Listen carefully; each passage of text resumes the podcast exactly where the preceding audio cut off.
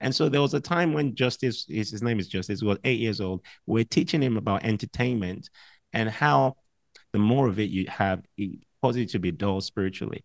And one day we were just in a live stream moment and he just came out with this profound statement. And he said, Well, the more entertained you are in the flesh, the more bored you'll be in the spirit.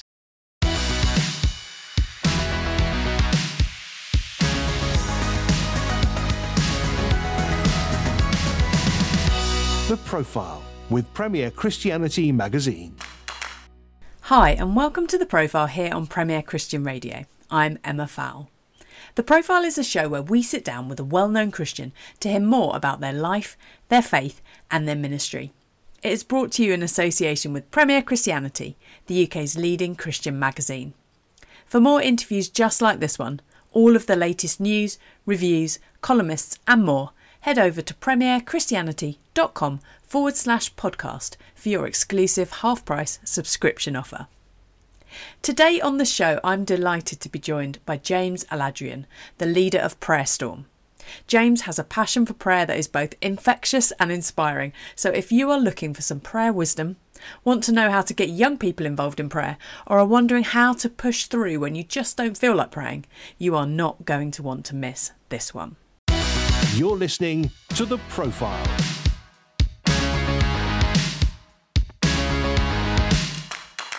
As we get started, I was just wondering if you could tell us a little bit to start with about your backstory. What was your life like growing up? Did you grow up in a Christian home? Did you find Jesus in another way? Tell us your story. Yeah, so um, I was born into a Christian family. My parents missionaries, and um, I'm half Nigerian, half Ghanaian. Uh, so my dad is from Nigeria, my mom is from Ghana. I was born in Liberia, and that's because my dad was a missionary to Liberia, and was a missionary to Ghana. That's why my my mom. And um, so we were in Liberia for some years, and then moved to Nigeria. Uh, and so when I was 17, I uh, moved to the UK, moved to Manchester, and I've been in Manchester since. And so that was 2001. Um, so I kind of been around church and been around, you know, things of God, but you know, ministry wasn't something I was kind of uh, eager to be a part of. Let's just say. Are you a typical missionary kid? Did, did you grow up kind of being like, I'm not going to do anything like that? I see. I, the thing is, I don't actually know what typical missionary kid is, and I don't know what the kind of general disposition of missionary kids are. Anyway, all I know is it was just like, okay, well, I don't, I, I don't feel like I, I want to be in ministry. I don't feel like I want to do that kind of thing.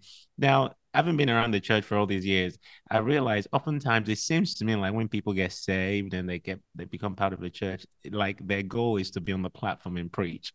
And so there's always this kind of oh they they just want to serve God. They feel like the best way to do that is to be a preacher. Well, maybe because I'd been around that all my life, that each to preach wasn't there. It was like I've I've been around that long enough. I don't really want to do that. so the fact that I ended up doing this is actually a miracle. In fact, I hated public speaking to start with. So, you know, it, it's a it's a miracle I'm doing what I'm doing right now. And, and why did you move to the UK? What brought that move about? Yeah, really, my dad uh, was pastoring in uh, in Nigeria for some time, and you know the church was doing well, and things we, you know, what most people would call success he felt the Lord speak to him and say, I, have not called you to be a pastor here. I've called you to be a missionary. And so, uh, long story short, the Lord started speaking to him about the UK and giving him uh, words and visions about a move of his spirit that he was wanting to release in the UK. And so my dad had to leave that denomination and uh, step out in faith and move to Manchester. Uh, and so I came with my dad in, I think it was July of 2001. Um, and it basically on the word of the Lord that he wanted to move in this nation and that we were called to be a part of that move. My dad had these visions uh, and he saw lots of young people just encountering God and just being so radical on fire for God. Uh, and he, at the time, thought it was something that God was going to do through him. Uh, and so, because of the nature of the visions the Lord showed him, he knew that a lot of it was going to be connected to the people of the land. So when we came to the uh, to the UK, we started getting involved with uh, churches here. You know, so I served in different churches that we got to be a part of, uh, and was was part of that. Well, as it turned out, the visions the Lord was showing my dad ended up being what I'm doing right now.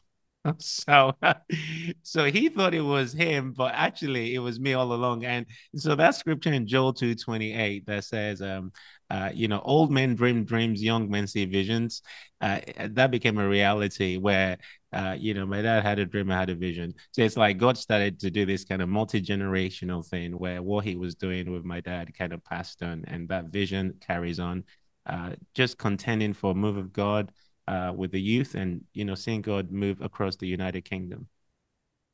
And what was it like for you as a 17 year old to to to go through that move from Africa to Manchester in terms of like the church culture? Was it different? How oh, how yeah, did it? Yeah, yeah, very different. It? Yes, yes. I think a lot of uh, culture shock things that you just kind of get used to with time but it was very different. And I think a part of me was excited about the move. Um, everything was new, getting used to, you know, uh, you know, even accents and how people speak, and it, it, it, every everything was completely new. The church culture, the the emphasis, the preferences was different. Now, what I didn't realize was because I was born on the mission field, I actually have mission in me. And I think to be a true missionary, you learn the culture, you learn people, you understand how they talk, you understand how to speak, you get into their kind of way of thinking. And it just seems so natural for me. And I, for some of my other friends that moved over from Nigeria, my Nigeria or maybe other nations that moved to the UK, over the years, I've realized what came naturally to me didn't quite come naturally to them. And I just trying to understand why that's the case because I just found it so easy to learn and to build relationships. And my best friends at college were atheists, and just sharing my faith with them and just building bridges. And it, it just came so naturally to me. And so I enjoyed it actually. And did you find it a challenge? Um, you know, I've heard other people coming from African countries saying they they found it a real challenge. The different ways you have to share your faith here in the UK. You know, we, we have when we don't have such a sort of outwardly Christian culture here anymore. Did you find that a challenge, or did you just think this is great? I'm going to get stuck in. Well, I, because when I came to the UK, I think my kind of first kind of connect with culture and people and society was college. I went to college, and so it was just natural for me to talk about what I did at the weekend. So, because there was like, oh, what have you done this weekend? And it's they're like, oh, I went partying. I went, I was, oh yeah, I went to church. And they're like, okay. And so obviously, so it was just natural to talk about that. And so, you know, my best friend at college was an atheist, and so it was just natural to talk about God. And so he thought I was crazy for believing in God, and I thought he was crazy for not believing God is real. we had a great relationship you know and you know the funny thing after college you know some years after that you go into some you know difficult situations and you know you know, I haven't known spoken to him for many years. He, he guess who he, he calls for prayer goes for help. You know, so you know, I had a really good time. So I didn't really find it a struggle. What I found interesting was how godless the society was. I found that more baffling, but I didn't find it a struggle to integrate and to share my faith. And you know, I, I think it just came very natural. So, was there a point in your life where you actually became a Christian, or was it just you know you grew up in such a Christian environment that it just it was always there for you? Yeah, you know, like many people who brought up in Christian homes, like my son right now, he's 10. Uh, he's been coming with me to different like meetings when I'm preaching, and he answers every altar call pretty much. so I was kind of like that way. I don't know how many times I go saved as a you know answering altar calls, but I would say a defining moment uh, was when I when I was in Nigeria. I went to boarding school, and so you know it's kind of like you stay away from home, and you know you, you kind of just are away from your parents and everyone. And so um, it was it was there I started to really take my faith serious because I didn't have to go to the chapel or be part of anything religious because my parents were not there to kind of get me to go to church. So I found God for myself there. I realized I wanted to know God. It wasn't something that I was being forced to do. So I remember a, a like a defining moment where I decided, you know what? I actually do want to have a, a close relationship with God. I don't just want to read about him. I just don't want to hear about him. I want to I want to know him for real. And so that desire for intimacy became uh, I guess, a hunger, a draw that started to push me to seek God more. So maybe when I was around the age about 11, 12, I think I started to take my faith more seriously from that point. Yeah. And where did Prayer Storm start to exist, either as a dream or a vision, or you know, you've you've been doing this thing for a while now. Yeah. Where did that come from? So uh, again, it's just all a surprise to me because I didn't see myself uh, leading prayer or even a prayer ministry. Um, well, what happened was I was at a university, Salford University, uh, and uh, maybe in my second year I um, came across um, a ministry in America called The Ramp. And um, I just stumbled on it on the internet and just saw some of their services. And I was really impacted by the authenticity I was feeling from the videos of just how passionate the young people were in their pursuit of God. And I remember just being impacted on my face and on my, on my in my um, accommodation at the university, just weeping and praying, saying, Lord, you know, I want to see this in Manchester. So when I uh, finished university in 2007, uh, I took some time out to fast and pray, just seeking God. In fact, actually, prior to that, I was watching one of their uh, live streams and I heard them uh, talk about 40 day fast. Uh, they were going to be going on. And I just felt stirred to go on that fast. And I went on the Daniel fast. And so in that same time, I finished university. I decided to visit the ramp for uh, their summer gathering. Um, now, while I was having some time fasting and praying before I went over to the ramp, which is in Hamilton, Alabama, I started to feel the Lord stir this scripture in my heart, Joel 2 28.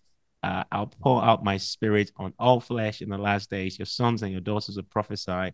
Your old men will dream dreams, your young men will see visions. So this was stirring in my heart in this time of fasting. And by the way, I'd taken some time out to go to a Christian retreat center just to pray to seek God. And this was one of the key things that was in my heart as I came away from that time. And so from that, I went to America to this youth gathering. And um, during the conference, uh, the lady who leads the conference, she's called Karen Wheaton. She started the ramp. And uh, a spontaneous moment uh, happened when she just came up on the platform and said, "Oh, there's some young people that have come all the way from Manchester for this gathering."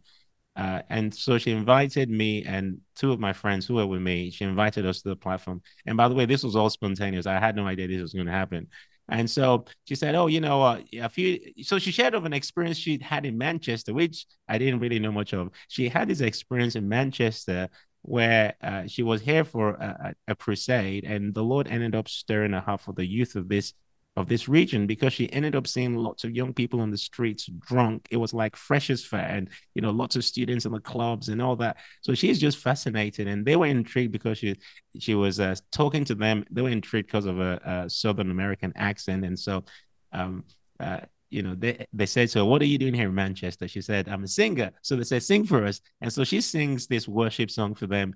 And basically, the presence of God shows up. They instantly sober up out in tears and asking her for prayer. Now, this happens prior to 2007. So she then goes back from that experience in Manchester. She goes back to the ramp in Hamilton, tells them of her experience here. And so they start to pray for God to move in Manchester.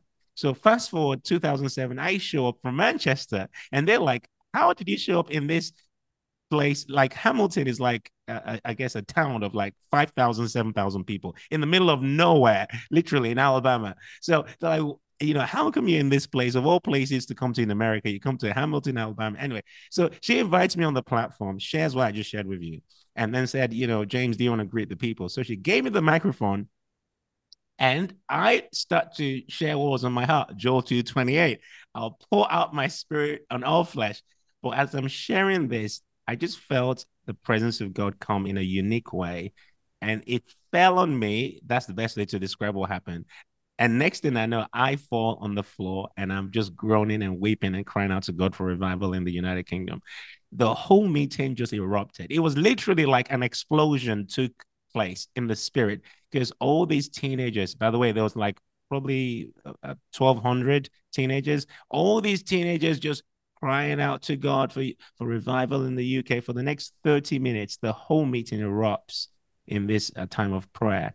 Now, that moment basically unlocked the next season of my life because I had no idea that it was really a God orchestration. Um, now I go back to the UK. Um, I just finished university. I didn't have a job, so I was spending lots of my time just praying and seeking God. And one day I'm praying, and I heard a name, and I, I, guess I it was a word of knowledge because I didn't even know who she was. I'd never met her before. I just heard a name as I'm praying. The name was Debra Green, and I didn't know that Debra Green was actually uh, one of the pioneers of prayer in the city and so, of Manchester. So as I hear this name in my head, I felt to search for her on Google. Thank God for Google. So I searched Debra Green Manchester. and so I failed to send the video of the young people praying in uh, Alabama.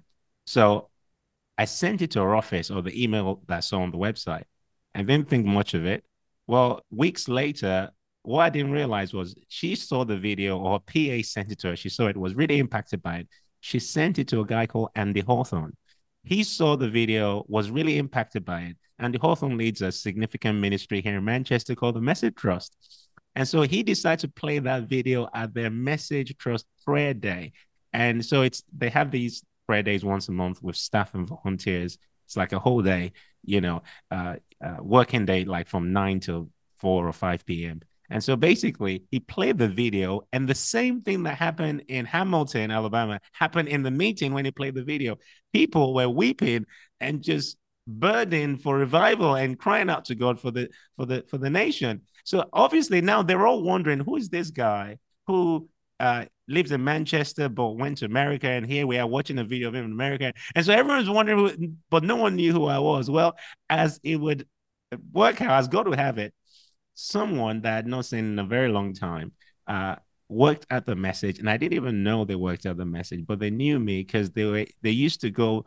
Or I used to be part of a church. They were we were part of the same church some years back, basically.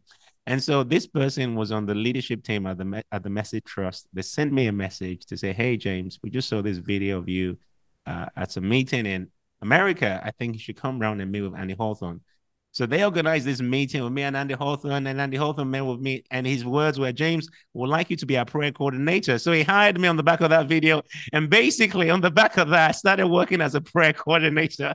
I never planned to do this as a job. Anyway, as I'm working as prayer coordinator, did you know what a prayer coordinator was at that point? Uh, no, no, I had no idea what that was. And I mean, I, I knew it was somebody do a prayer and just getting people praying, but it was like, I, yeah, it was all new. And so that's how I ended up in ministry, basically. And while I was working for the Message Trust, Prayer Storm started as a ministry on the side, uh, which the heart for of Prayer Storm was to get young people praying. Because as I started to get involved in prayer meetings, I realized it was mostly women, um, no men, and no young people. So I started feeling really burdened to get the young people praying. And so that evolved into Prayer Storm, and that was in 2009. And here we are all these years later. So tell us a little bit more about what Prayer Storm looks like now, because now it's its its own ministry, you know. Yeah, yeah. Flashy well, website. What do you do? So Prayer Storm has evolved and is evolving, and uh, the essence of what we do is really to be a catalyst for prayer in the body of Christ and we do that various ways. We we do uh, events training events. We do conferences that are centered around i guess the prophetic word of what god's doing right now but also mobilizing the church to be intercessors educating the church in intercession as well as we put on prayer meetings. So we believe in capacity building. What i mean by that is we believe in building the church to be strong in spirit because god is going to move and if he's going to do what he wants to do and we're going to be a part of it, then we have to be strong in spirit. So we are in the business of stretching people in their in their spiritual uh, disciplines and the spiritual kind of exercises uh, to be people that can spend quality and long times in the presence of God.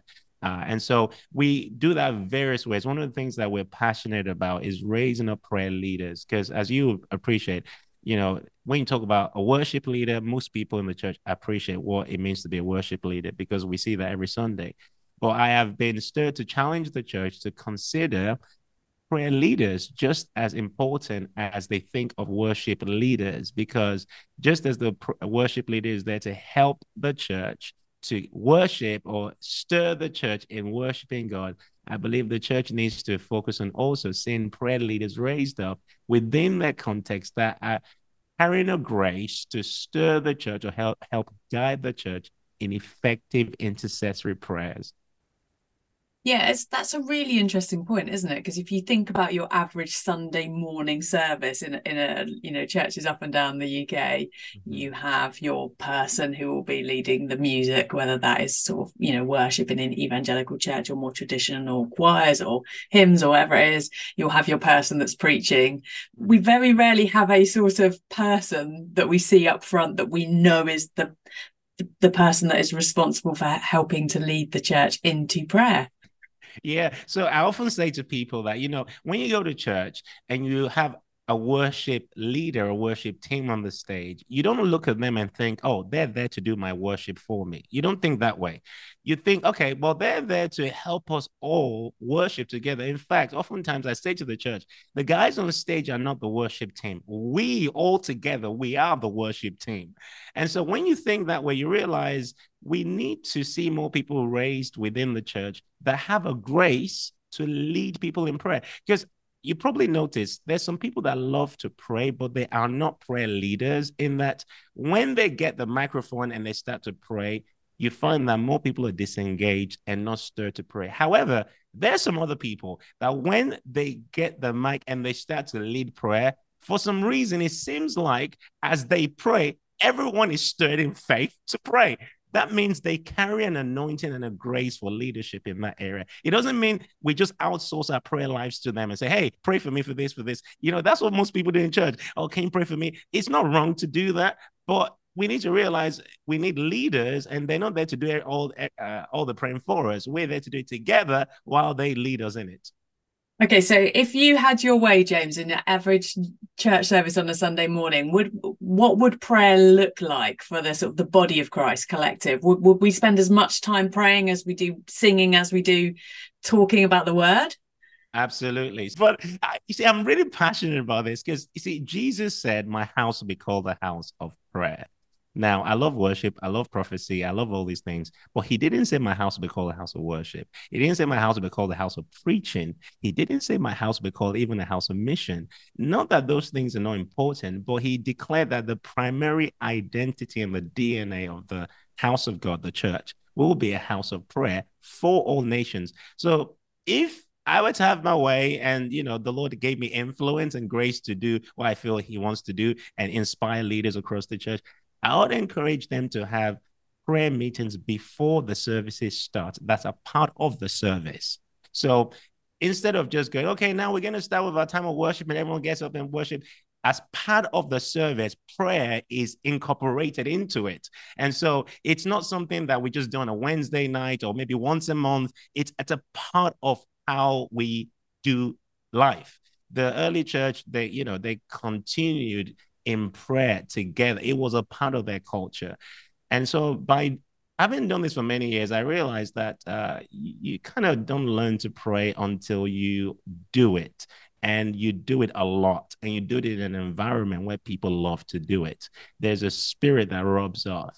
And many uh, leaders I've also found struggle with prayer meetings. And so they will say they're going to have a prayer meeting for an hour, but they spend maybe 45 minutes preaching and then maybe 10 minutes singing, and then the last five minutes, some wimpish prayers, and they call that an hour prayer. No, it's not an hour prayer. You just had a service. That's that's not that's not. A, so so I'm like, okay, if you're gonna pray, then do it like the early church did it. You know, let, let's pray. I'm not saying the singing and the worship and all that is bad, but we need to really give a lot of time to the things that heaven puts a lot of weight on. And I believe in the New Testament, especially the book of Acts, you cannot get away from the praying church. It was just, in fact, I'll wrap up by saying this. The early church was birthed out of a corporate prayer meeting. Just think about it. They were there for 10 days praying. And it was out of that the church was born. Jesus started the church how he wants it. In other words, he started the church in a prayer meeting context. He started the church how he wants it. Now he wants the church how he started it. And the church right now has deviated from how we started it. It's become something that we've delegated to some maybe old women at the back of the church uh, that have nothing else to do, retired, and they just want to pray. And so we just outsource our prayers to them and all that. No, no, no. He wants us to be the people of prayer. And I just want to remind people there's no such thing as a gift of prayer either. Oh, you've got the gift. I don't. That, that's the problem. You think some people have the gift and you don't. And that makes you want to outsource your prayer life to them, which is a massive problem. So we all learn to pray, and it can be challenging on our flesh. But that is part of the process of learning to grow in it. So don't shy away from the awkwardness, embrace it, and you will grow in it and become a warrior in prayer. Which of these topics has not been covered on PremierChristianity.com? UFOs, near death experiences, Doctor Who, Christ's return, the faith of celebrities, and Andrew Tate. Trick question. We don't shy away from any topic. We cover faith as it affects us in daily life and give you the bigger picture. PremierChristianity.com. Special podcast subscription offer at PremierChristianity.com slash podcast. Yeah, I think it is one of those things that most Christians actually would say, I find this really hard. There are not many people I know that have a very vibrant prayer life who would say i find this easy. Mm. and and so maybe perhaps that's one of the reasons why we do it so little in church because we feel that engaging with some worship is easier um, and you know listening to a, someone preach is easier. But i wonder do you do you have a theory or any idea about why? Why as humans do we find prayer which is really just talking with god? Why do we find that so difficult well, because it's not what comes naturally to the human nature or what we call the flesh, the fallen man. It doesn't come. In fact, Romans 8 says it this way we don't know how we should pray as we ought to. And you can add more to that by saying we don't even want to pray as we ought to, because it, it's a picture of the King James Version calls it infirmities. is a picture of our weakness within us. And so it, it, it's a poverty that we have within us. But many people run away from it as opposed to embracing it because Jesus says, Blessed are the poor in spirit. And so the church needs to be taught that the fact that you don't feel like praying does not mean you're less spiritual. It just means you have to confront that poverty and realize that feeling is your flesh. Your spirit, however, on the other hand, wants to pray because you're you're you're built to commune with God. In fact, Jesus said it this way in Luke 18: man ought always to pray. So he's declaring the purpose or one of the one of the things he had in his mind when mankind was created he gave a parables teaching that man ought always to pray. Jesus was making a statement about the purpose of mankind. So if I were to say, well, this microphone ought always to capture my sound, this microphone ought always to do, you're, you're declaring what it was created to do. You know, you're not declaring, uh, you're not just uh, suggesting something. So if this microphone is not capturing my sound and passing it to the next thing that's amplifying it, blah, blah, blah. If it's not doing that, then the microphone is malfunctioning. So what I'm trying to say is if mankind, if we're not communing with God, if you're not praying, you're malfunctioning. so you you are built to do this in your spirit, but the problem is your flesh. Now, worship and teaching and preaching, these things are okay. They're not wrong, but you have to learn to embrace those areas of your spirituality that help you to be aware of your poverty of spirit because it helps you to lean into God some more. And I don't know anyone that prays right now that found it easy or finds it easy all the time, but you have to understand that it's part of the process. As you lean into God, as you give yourself to seeking Him, there comes a point where you overcome the flesh. And this is where it gets exciting. That's why I've been doing this for many years now, because there is a real excitement and joy in encountering God on your own. And I just want people to get into that place and to realize there's nothing else this world has to offer. Now, initially, you might you might you might find it challenging. So I like to say this way: we have to embrace boredom as a pathway to encounter. We will not encounter God if we don't learn to shut out the noise, the distractions. And initially, you're gonna feel that bored. You're gonna feel that the flesh is gonna cry out. Your your hand's gonna want to reach for the phone. You're gonna want to grab on to you know watch something on the TV. You're gonna want to you know I don't know go on Netflix and di- whatever it is, Disney Plus the distraction is going to be crying out to you. Your flesh is going to be crying out. But that's where you rise in your spirit and say, Flesh, shut up. You're not going to have your way here today. I am going to spend time in the presence of God. And when you learn to stay, then the the reality of his presence begins to manifest. It's just like any other relationship. Because I hear people say things like, oh, you know what, James, it's not about uh, quantity, it's about quality. And I, I get what they're trying to say, but that concept doesn't work in a relationship. Imagine a husband saying to his wife, you know what? It's not about quantity, it's about quality. So let's just have this five minute power conversation. I, I, don't know if you're married or not. Out for a swanky meal once a month, and then I'm going to ignore you. imagine, imagine that, that's not going to go down well in a marriage, would it? So, no. so the reality is, the more quality you have, the more quantity of that quality you want. And with God, if you want to get quality, you have to spend quantity to get to the quality. It's just the way it is because there's so much distraction.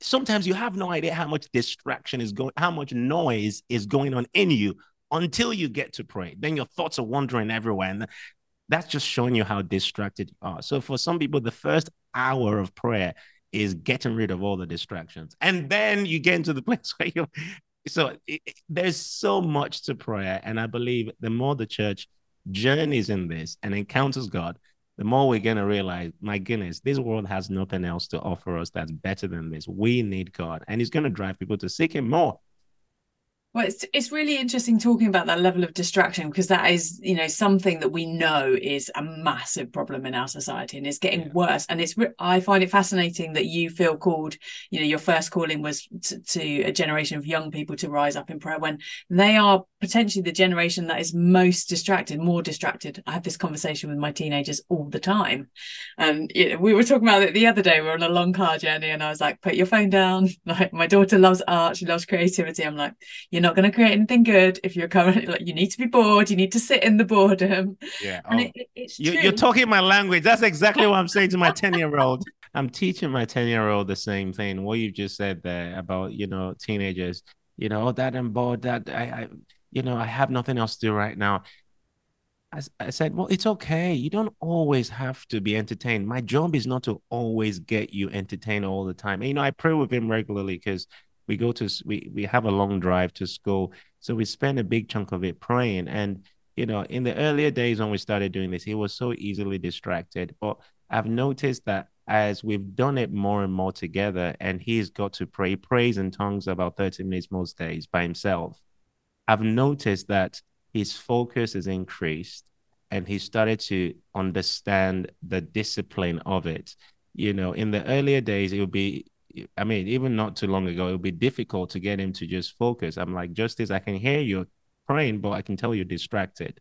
You know, I can tell your mind is not in this. And so after a while of just going through some exercises and showing him what it means, how it is to focus and how to get himself engaged, different ways to get his body even just engaged, I've noticed he started to grow in that place of focus. It's a, it's a massive, massive, massive, uh, uh, uh, I guess, uh, issue for our generation. Just the amount of distractions we have, the amount of things being thrown at us right now, trying to get our attention.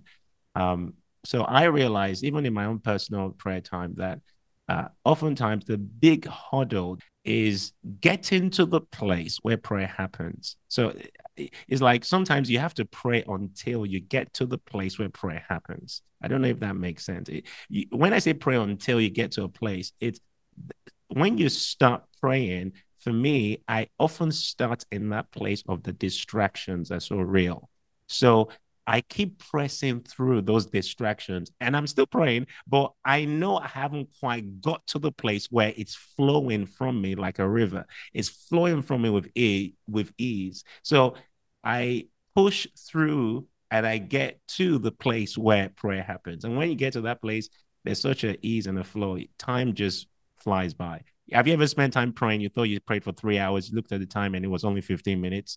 That's you know that happens to all of us, and it's just a sign that you're in the outer court, is what I call it. You're still in the outer court, but the more you journey into the inner court, into the deeper realms of the presence of God, the more time does not have that kind of you, you your your your perception of time changes because you start to enjoy God as opposed to endure God. and it's in you have within prayer storm you value that um involving all ages in prayer really highly oh, don't yes. have a oh, kid yes. dream so what would be your advice to parents or youth leaders or even church leaders that, that are listening to this that are thinking i want to involve the young people in my church or my own kids in prayer more how do we help um especially you know young children like your son who is 10 you know and under Yeah. how do we involve kids in prayer really well Oh, that's a great question. The the the enemy is out to get the next generation with such aggression. Even the cartoons these days, if you notice, they're very spiritual. And oftentimes they're very, they carry something else, not the spirit of God. And there's so much that's been released to capture the next generation. And so, as leaders, as parents, we have to be so, so, so vigilant, but also so deliberate on uh, raising our kids in prayer. I love the scripture that says, train up a child in the way he should go. And when he grows up, he will not depart from it. When you have a personal trainer working with you at the gym, they get you to do things you don't want to do.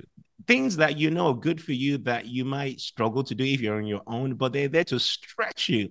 And so, in the same way, I understand the nature of the flesh. I understand to a certain degree my flesh. So it means I understand what my son is dealing with in the in the flesh. So I teach him about what the flesh is like. And I say, look, initially you may be feeling this, but that is part of the flesh you're feeling. And so there was a time when Justice, his, his name is Justice, was eight years old. We're teaching him about entertainment and how the more of it you have, it causes you to be dull spiritually. And one day we were just in a live stream moment and he just came out with this profound statement. And he said, Well, the more entertained you are in the flesh, the more bored you'll be in the spirit. And that's true. The more you feed yourself this stuff. So, in terms of practical, practical ways to help children grow in prayer, get them involved from an early age, even when I'm having my personal prayer time and my kids come in, I get them involved. There was a time, you know, I came home very late in the middle of the night. And so when I was praying the next day in the morning on a Saturday, it was a bit later on and the kids were up. And so, you know, if you've got a young family, you know what it's like. You can't really have any quiet time for real. As but actually, I still carried on having my prayer time. So Justice came in, it's like, oh, dad, I want to play games. And so I just thought, well, Justice, you know what? That is having some prayer time right now. So you can't play your video games. How about because I don't tend to play video games that much. I said, okay, how about you pray with daddy right now for the next hour? And then I can play your video games with you later. It's like, okay, deal. And so he sat now, he is very energetic and run around and would not sit still. Well, he sat there and prayed with me for an hour, mostly praying in tongues, praying over his sisters, praying as we're praying over everything. And I noticed he was praying similar to how I was praying, in that sometimes I'll pray in tongues and then I'll pray in my understanding in English and use scriptures and make declarations. And he was he was following the same pattern and I was amazed and realized actually you disciple people in prayer not by just teaching them the theology of it but by doing it with them and helping them in that process. And so that's one of the ways I want to encourage parents to do this. And also with people who are involved in kids' church and things like that, you know, to begin to pray and ask God for ways in which we can engage the children in the act of praying, not just praying for them, but getting them activated in prayer. I think it's there's something about prayer that, when you get into an environment where prayer is happening, it's like it rubs off on you as well. It, it's it's more caught than taught, even though it should be taught as in theology and teaching it. There's something about catching the spirit of it when you're around it. So, parents, I would say, don't underestimate your lifestyle of prayer in front of your kids. Get them to be part of it. And then, right now, Justice, you know, he has, uh, he reads his Bible most days, you know, and then he prays most days by himself. You know, so that's a part of his rhythm of life. You wake up in the morning, Justice even before you go to the bathroom, brush your teeth, anything, you have your time with God. It's, it's just a part of our lifestyle. So he knows that that is how we live you know, and then he starts to have his own encounters with God and he starts to share with us things that God's put on his heart. And so you realize that God starts to meet with him bit by bit and he starts to grow in his love for God as well I think uh, I became a Christian when I was a young teenager in the, in the middle of the 90s. So it was it was a very exciting time in the UK church. It was the, the middle of quite a, like, a big charismatic revival. Yeah. The uh, Toronto Blessing yeah. was going on, and yeah. and that was the church I became a Christian into. So I didn't mm. realize that there was anything else. I just thought mm. that was mm. Christianity. Mm. And I found it quite interesting as I've grown older. We were talking about this earlier on in the year with the Asbury revival going on in the States and stuff. Mm. That we were kind of talking about has has that period in church life in the UK gone when's it going to when are we going to see another move of god happen like that again? Mm-hmm. um what do you think about that? Have you do you sense that god's doing anything particular in the uk church right now? What are you what are you praying into? What are you dreaming and visioning?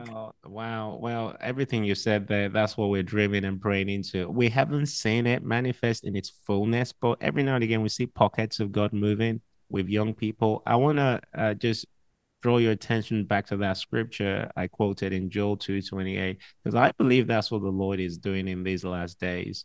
And that Asbury revival outpouring, I believe was just a glimpse of something that is yet to come in its fullness. And I believe the move of God we're going to see in the United Kingdom is going to have young people at the forefront of it. It's not that the older ones will not be part of it, because that verse talks about, you know, old men dreaming dreams, young men seeing visions. And there's a there's a emphasis on the younger generation, but there's also a connection to the older generation. And so I believe uh, God is going to bring this kind of mutual honor the young of the old, the old of the young, and there's going to be a real fusion of uh, God is God of uh, Abraham, Isaac, and Jacob, like almost like the connecting of the generations. And so, a lot of what we're contending for right now is an awakening of the intercessors, an awakening of the heart of prayer, especially in the heart of young people, but the church at large. I don't know if you're familiar with the Hebrides revival um, how God moved, you know, many years ago. Uh, and it was these two old women that committed to pray in a fervent, consistent way that was the beginning of this outpouring. And so we are convinced that something about seeing young people beginning to catch this passion of prayer is going to be a real key part of sparking this move. Um, and, and, and so we, we, we're believing for God to do this. I don't believe the Lord has brought people like me to the UK uh, just to be here for the sake of having nice ministry, you know, uh, itinerary and, you know, preaching here and there. You know, I, I say to preachers, I'm more into prayer than preaching. I want to see, I want to see a move of God. And, and so I believe God is going to move in this nation. He hasn't forgotten the sacrifice of all the forefathers of this land who went to the different nations of the earth and gave their lives for the gospel. There's no way God has forgotten that sacrifice. And so he's sending people like me back here because he wants to move in the land. And perhaps that's why he's put this emphasis on my heart because this is going to be one of the key ways in which that spark is released in the church. This calling to the church for prayer like never before. So I am in faith, I'm believing for the youth, and I'm seeing God do this in pockets. But in all honesty, I am not satisfied. And I am still hungry and desperate and longing and crying out for more of His Spirit with our children, our teenagers, our young people, and across this nation. Yeah, and lots of people that visited Asbury did comment on that um, sort of the interrelation between the old and the young, didn't they? That the, mm-hmm. the, the Asbury seemed to have this element of sort of being just student led, but that also, you know, the stewarding and the shepherding that that was coming from behind from the older the older people that were there who were just supporting them and releasing them. Wow. Do you think that's going to be important as we go forward as a church? Oh yes, absolutely, absolutely. You know, the the the scripture that comes to mind is I think is in Malachi where you know, the Lord prophesies and talks about the spirit of Elijah, you know, that turns the heart of the fathers to the sons and the sons to the fathers. And something about that marking the day of the Lord or marking the outpouring of God's spirit. And I do really believe that that is going to be one of those signs that would show us that God is at move or is getting ready to move when you begin to see a connecting of the generations. And so, what you've just said there about what happened in Asbury I believe that's like a picture of more of what's going to happen. What God starts in one generation increases in intensity. It, should increase anyway in intensity in the next generation. Like my children should be standing on my shoulders. They shouldn't be starting from scratch. Spiritually speaking, they that like there's a lot of ground that I've gained. Now they're gonna have their own walk with God, but there's certain things that they can break through easier in because I have kind of pushed in some way in there. So there's there's really going to be that connecting of the generations in this move of God. I believe it's going to be so significant, and I feel that's why maybe the Lord is putting on my heart, and I feel even many others to begin to really focus on the youth, even children you know it's like there's a real need to begin to invest in children at this time. Not just teenagers but children and begin to teach them spiritual things help them to understand because the world is getting more and more spiritual and a lot of them have been indoctrinated with demonic ideologies. So they need to become more spiritually aware and discerning. To you know what's going on around them and know how to respond. You know i said to my son i said you know i'm, I'm raising you up to be a warrior. It'll be wrong of me to just have you come here and just play video games and watch tv all day. I'm not against you doing that but you have to be a warrior because we're at war in the spirit and i need to train you to be spiritually strong. That's why we're going to do some of these things we're doing so that you have a strong and sensitive spirit and you don't just fall by the wayside and so the young people are going to be key in this move. And I believe the Lord is already prepping some of those key voices that would herald and that would spearhead the move of his spirit in this nation. Now, uh, as we start to wrap up, James, I, I know there'll probably be some people listening to this who are like, that all sounds brilliant, but it's you know it's fabulous listening to these guys that head up massive prayer movements. They've obviously ah. got this amazing prayer life and have, have never struggled and have never gone through seasons where God hasn't answered their prayers. And you know I, have been through whatever it is, and, and God's never answered my prayer.